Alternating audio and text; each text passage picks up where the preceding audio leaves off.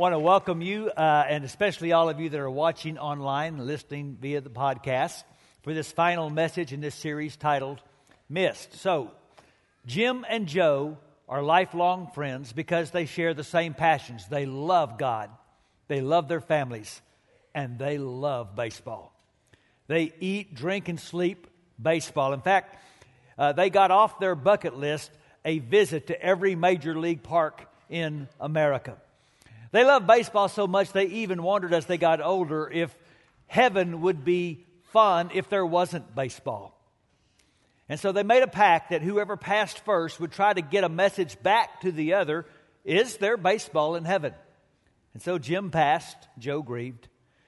And several weeks later, he's awakened in the middle of the night by a familiar voice Joe, Joe, I got good news and bad news. Really? Jim, what's good news? There's baseball in heaven.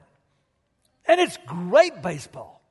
Good teams, exciting games, great competition. What's the bad news? You're scheduled to pitch next Tuesday. so, I knew doing a series of teachings on the brevity of life would have the potential to be a little morbid. And I did not want this series to be morbid. But I do want it to be sobering. Because the reality is, one day in the near future, a stone like this will have your name on it. And there will be a date that marks when you came to this world. And there will be a date marking the day you left this world. And in between, there will be a dash. And for all of us, the dash will be short. And I don't want you dashing through life, never reflecting on the shortness of that dash. Maybe that's why the Bible often compares our life to a race, because in a race, there is a definite start and a definite end. And a definite end awaits all of us. Let's be honest. Aging is just a nice way of saying dying. And so every metaphor in the Bible about lifespan emphasizes brevity. You are like dust, vapor, shadow, grass, mist. And you need to reflect on that with intention. So we looked at what Moses said and what Solomon said. Twice we looked at what Jesus said. Last time we saw what James said. And we're going to close by looking at some words from Paul. In the fifth chapter of Ephesians, he writes, Be very careful then how you live, not as unwise, but as wise making the most of every opportunity because the days are evil. Therefore, do not be foolish, but understand what the Lord's will is. And that phrase, making the most of every opportunity, uses one of the two Greek words for time. That's why some of you have Bibles that say, make the most of the time or make the most of your time or redeem the time. Because time is very important in the Bible because we don't have much of it. So, what Paul is saying, boiled down into one sentence, is don't use time like a fool. Because time is just too precious to be handled foolishly. Because here's the thing about time you can't make more of it. So you need to make the most of it. It's simply unwise to give major amounts of your time to minor endeavors. But fools do this all the time. The word fool is all over the Bible. We were born with a condition called congenital foolishness, also called the sin nature. But when we came to Christ, we received the spirit of wisdom. Christ is wisdom. We don't have to live like fools anymore. And what's the chief way in which fools live? Well, you're familiar with Psalm 14:1. The fool says in his heart, There is no God. The psalmist is not talking about an atheist. He's talking about the person that lives life as if God doesn't matter, who functions in life as if it doesn't matter if there is a God, who thinks without ever factoring God into the equation. That's why Luke chapter 12, the guy has a great year in business. He tears down his barns. He says, I am going to fill my bigger barns with so much stuff I can just spend the rest of my years having one long party. And that night he died. And God said, You fool. Now, Jesus doesn't say the businessman was unethical, it doesn't say he was immoral. But he lived his life as a functioning atheist because he never thought about God. So, the scripture says, because your dash is so short, because time is so precious, because you have now the spirit of wisdom, don't use time like a fool. 1 Peter 1 says, while you're here on earth, you should live with respect for God. Another verse says you should live out your time with reverent fear. You should be thinking, how does God want me to use my time? I hope that's what this series has inspired you to do. In fact, I got my best piece of feedback after early service this morning. A fellow walks up to me and says, You know, Rick, I come to church and I'm always tired. But these sermons on the brevity of life have inspired me, and I'm going to stop falling asleep during your sermons. well, at least that's one win. I hope there's been more. Because the wise person is seeking the will of God all the time. Your life is on loan from God. So don't spend it, invest it. Because the one who gave you the loan wants a return. Years ago, I, I read a book called Your Life is on Loan. And Eric Swanson, the author, says that when he was a boy, it was still legal in the backyard to burn trash. And they had this big barrel because his dad had a lot of cardboard boxes in his work, and he would make them into houses and then take them out back and burn them. So one day he's on his porch with this big box, and he's making it into a little house.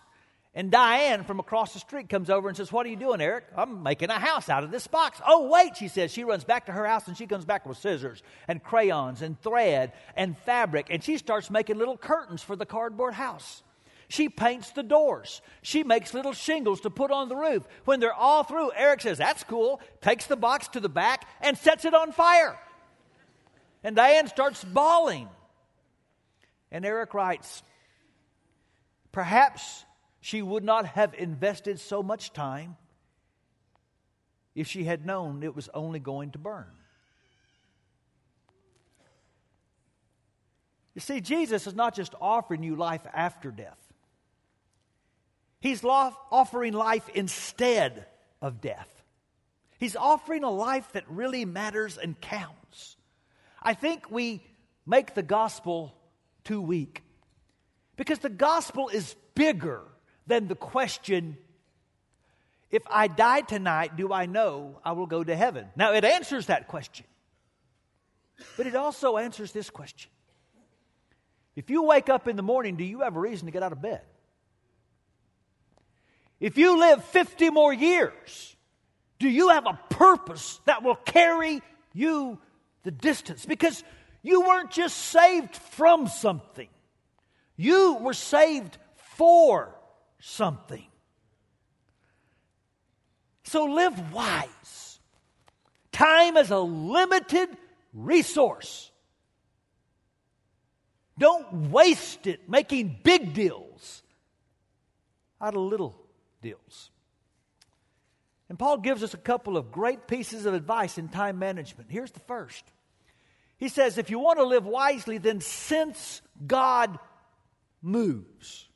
Because it doesn't matter if you hit your target if you miss what God is up to. So look again at verse 17. He says, Don't act thoughtlessly, but understand what the Lord wants you to do. Now, I was taught as a boy the main job of the church was to look back, to look at the churches of the first century and reproduce them. I don't think that was a wise strategy because I don't live in the first century. The first century churches were not monolithic. They each adapted to their particular culture. Now, we take principles from the New Testament and those churches, and they apply to our age. But we want to be a church that reaches our culture. We want to be a church that is fruitful in the 21st century. I think a better question than looking back is look ahead. Where is God taking the world? What is God moving history toward? I see when the kingdom comes and His glory fills the earth, I see a world with no racism and no sexism and no poverty and no disease. And God is moving the world toward that end. So it seems to me what we ought to be asking is how can we join God with what He's doing? How can we find where God is moving and partner with Him? Instead of saying, hey, God, bless what I'm doing, we should be saying, God, help us do what you're blessing. And we know what he's doing. Because Paul, in one of his sermons in Acts 17, says, God began by making one person. From him came all the different people who live everywhere in the world. And God decided exactly when and where they must live. Another, another version says, He decided their times. Why? Because God wanted them to look for Him and perhaps search all around for Him and find Him, though He's not far from any of us. So the Bible says what God is doing is putting people in places and times so that they can find Him. And we want to join God in this. Let me give you one, just one practical application. Forget what your political position is on the immigration issue. Here's the reality right now in the Metroplex, over 270 different languages are being spoken. In the nation that has more money and more kingdom resources than any, God is bringing the world. He is bringing the nations to us. So we should be sensing what God is doing and joining Him in bringing about the end He has declared and desires. And we're doing that all the time, but here's the problem it's hard to see what God is doing because the days are so evil. And the temptation is to live cautiously and hide behind our walls at our houses and at our church buildings so that we don't get hurt. And to live protected lives. Here's the problem with that God moves, will almost always move you out of your comfort zone. Because Jesus did not promise that if we follow him, we will get a safe life, a pain free life, a life with no risk, a life with no sacrifice. Because the goal is not to avoid a wounded life. The goal is to avoid a wasted life. And so I remember several years ago reading about a Dutch pastor during World War II. And he knew what was going on in the evil world because he knew many Jewish people that were disappearing. And so he and many other Christians began to hide Jewish people in their homes. And one night they heard the sound of the soldiers. And his whole family's arrested. And they're crammed into a crowded cattle car to be taken to a camp, which was really an extermination center. And all night they prayed and they worried, and suddenly the train stops and lights are flashing and people are barking and shouting and they're herded out, they assume, to their death, only to discover they're not in Germany. They're in Switzerland. And some brave person had maneuvered the track switch, and that train had gone to a destination it wasn't intending, and they were free. And that's an awesome story. And we celebrate the miracle. But let me ask you something. Suppose the story ended with them in camp, murdered for their good deed. Would you still like the story? Wouldn't it still be a story of someone that stood against evil, that stood for God?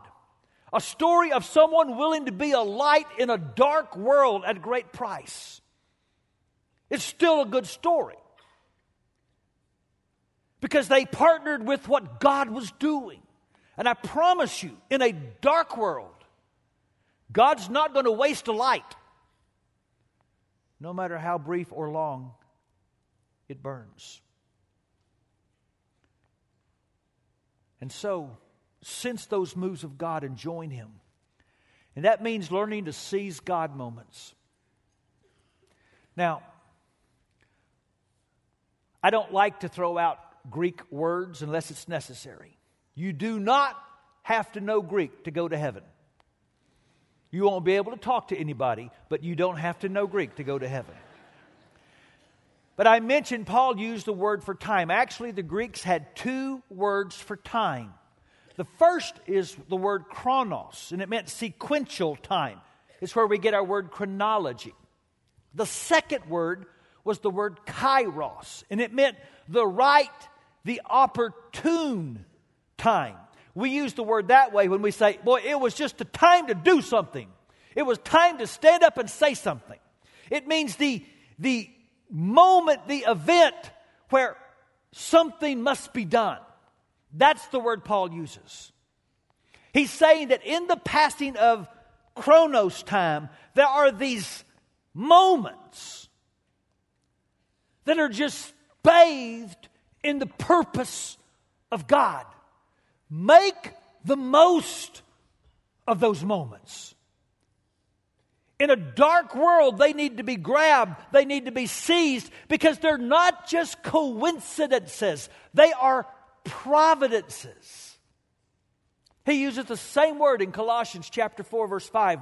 He says live wisely among those who are not believers and make the most of every opportunity. I'll give you an example of what that looks like.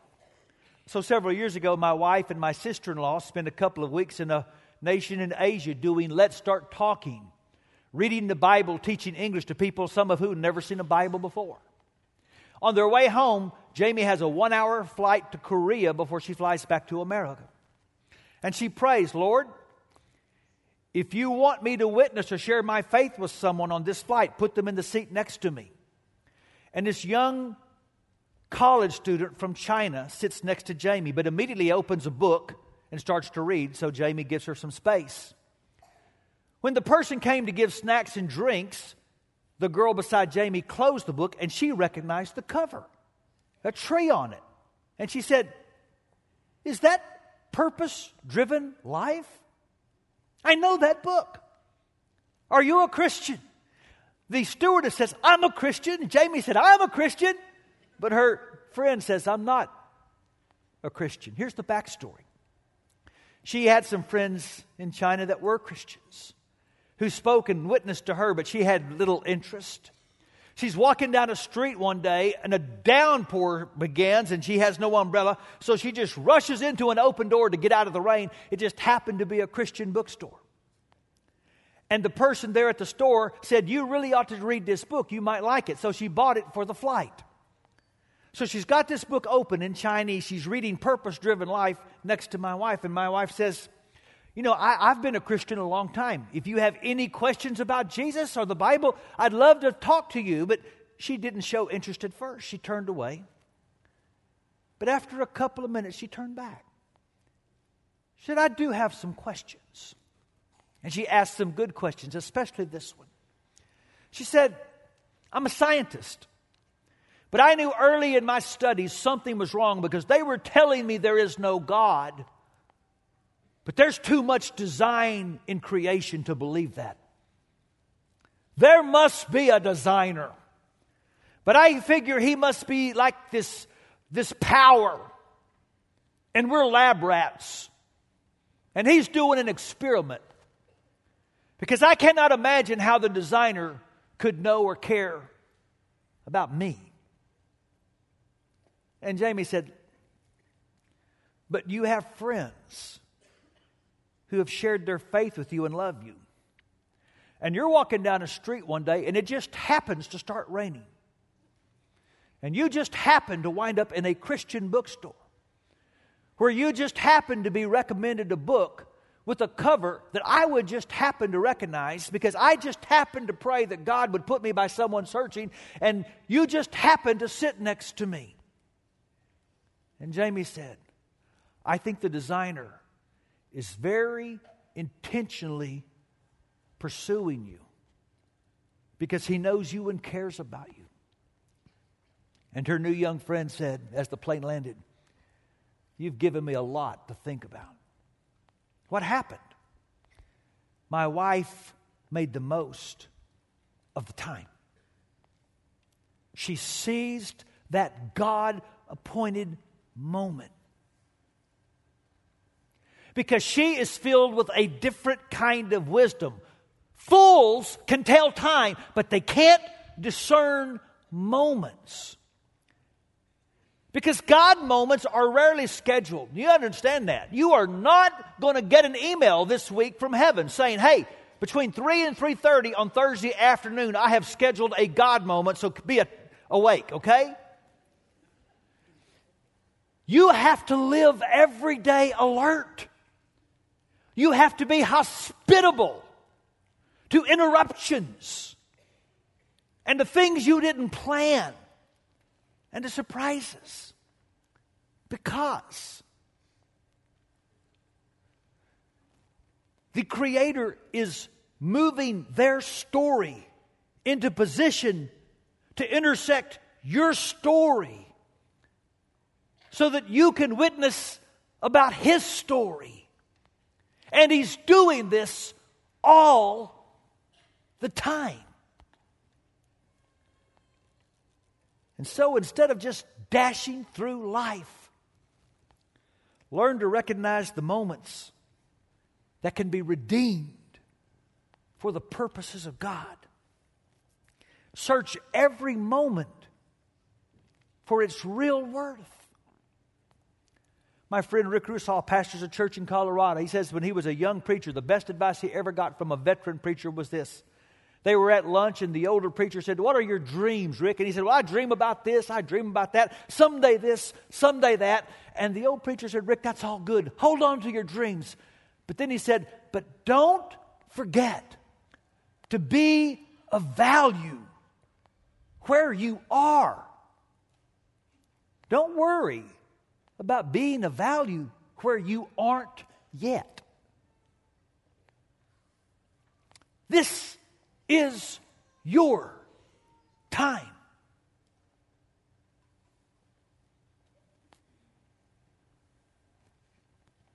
What I've been teaching you the last six weeks makes no sense to the world.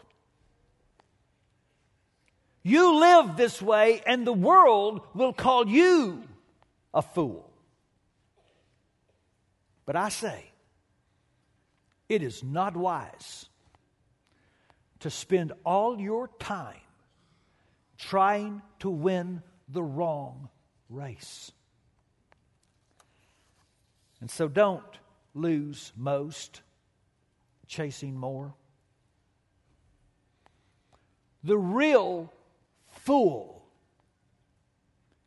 is the one who spends all his time for no bigger reason than to have a barn that is full. Your life is alone from God. Your dash is short.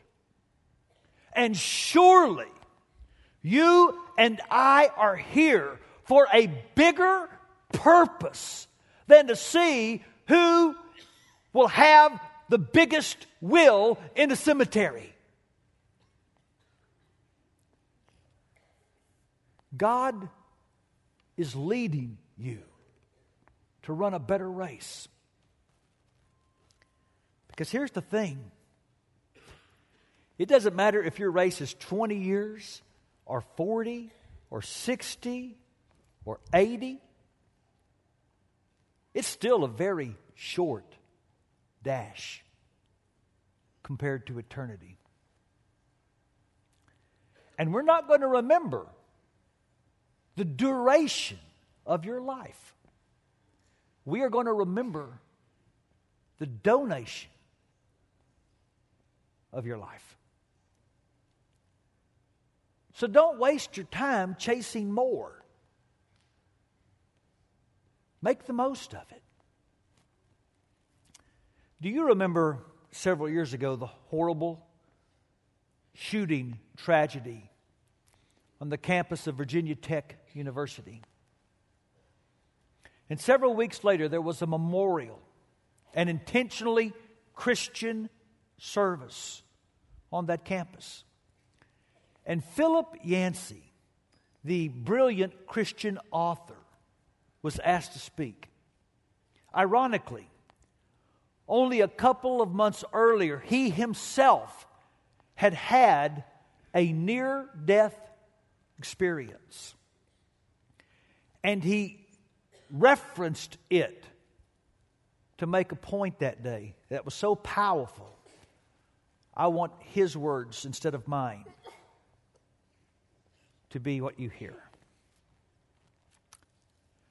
Reality came starkly home to me nine weeks ago today when I was driving on a winding road in Colorado. Suddenly, I missed a curve, and my Ford Explorer slipped off the pavement and started tumbling side to side at 60 miles per hour. An ambulance appeared, and I spent the next seven hours strapped to a bodyboard with duct tape across my head to keep it from moving. And a CAT scan showed that a vertebrae high on my neck had been shattered, and sharp bone fragments were poking out next to a major artery. The hospital had a jet to fly me to Denver for emergency surgery. I had one arm free with a cell phone and little battery time. And I spent those tense hours calling people close to me, knowing that it might be the last time I ever hear their voices. It was an odd sensation to lie there helpless, aware that though I was fully conscious at any moment, I could die. Samuel Johnson said, When a man is about to be hanged, it concentrates his mind wonderfully. When you're strapped to a bodyboard after a serious accident, it concentrates the mind. I realized how much my life focused on trivial things. During those seven hours, I didn't think about how many books I had sold or what kind of car I drove. It was being towed to a junkyard anyway. All that mattered boiled down to four questions Whom do I love? Whom will I miss? What have I done with my life? And am I ready for what's next? The Bible asks a question what is your life? And it answers You are a mist. And it's time to wise up. So, Father, I'm praying now in the powerful name of Jesus that we will have the courage and the faith and the desire to put an end to foolishness and step instead into a life of wisdom. And whether you give us one or many more days, may we make the most of it. And on that day, when our strength is failing, the end is near and our time has come. Still, on that day, may your praise be unending. 10,000 years and forevermore. For Jesus' sake. Amen. Please stand. Our response team will be down front because people today are going to come for prayer. People today are going to come and get baptized. People today are going to come and step into the gospel because it's that big. Please come.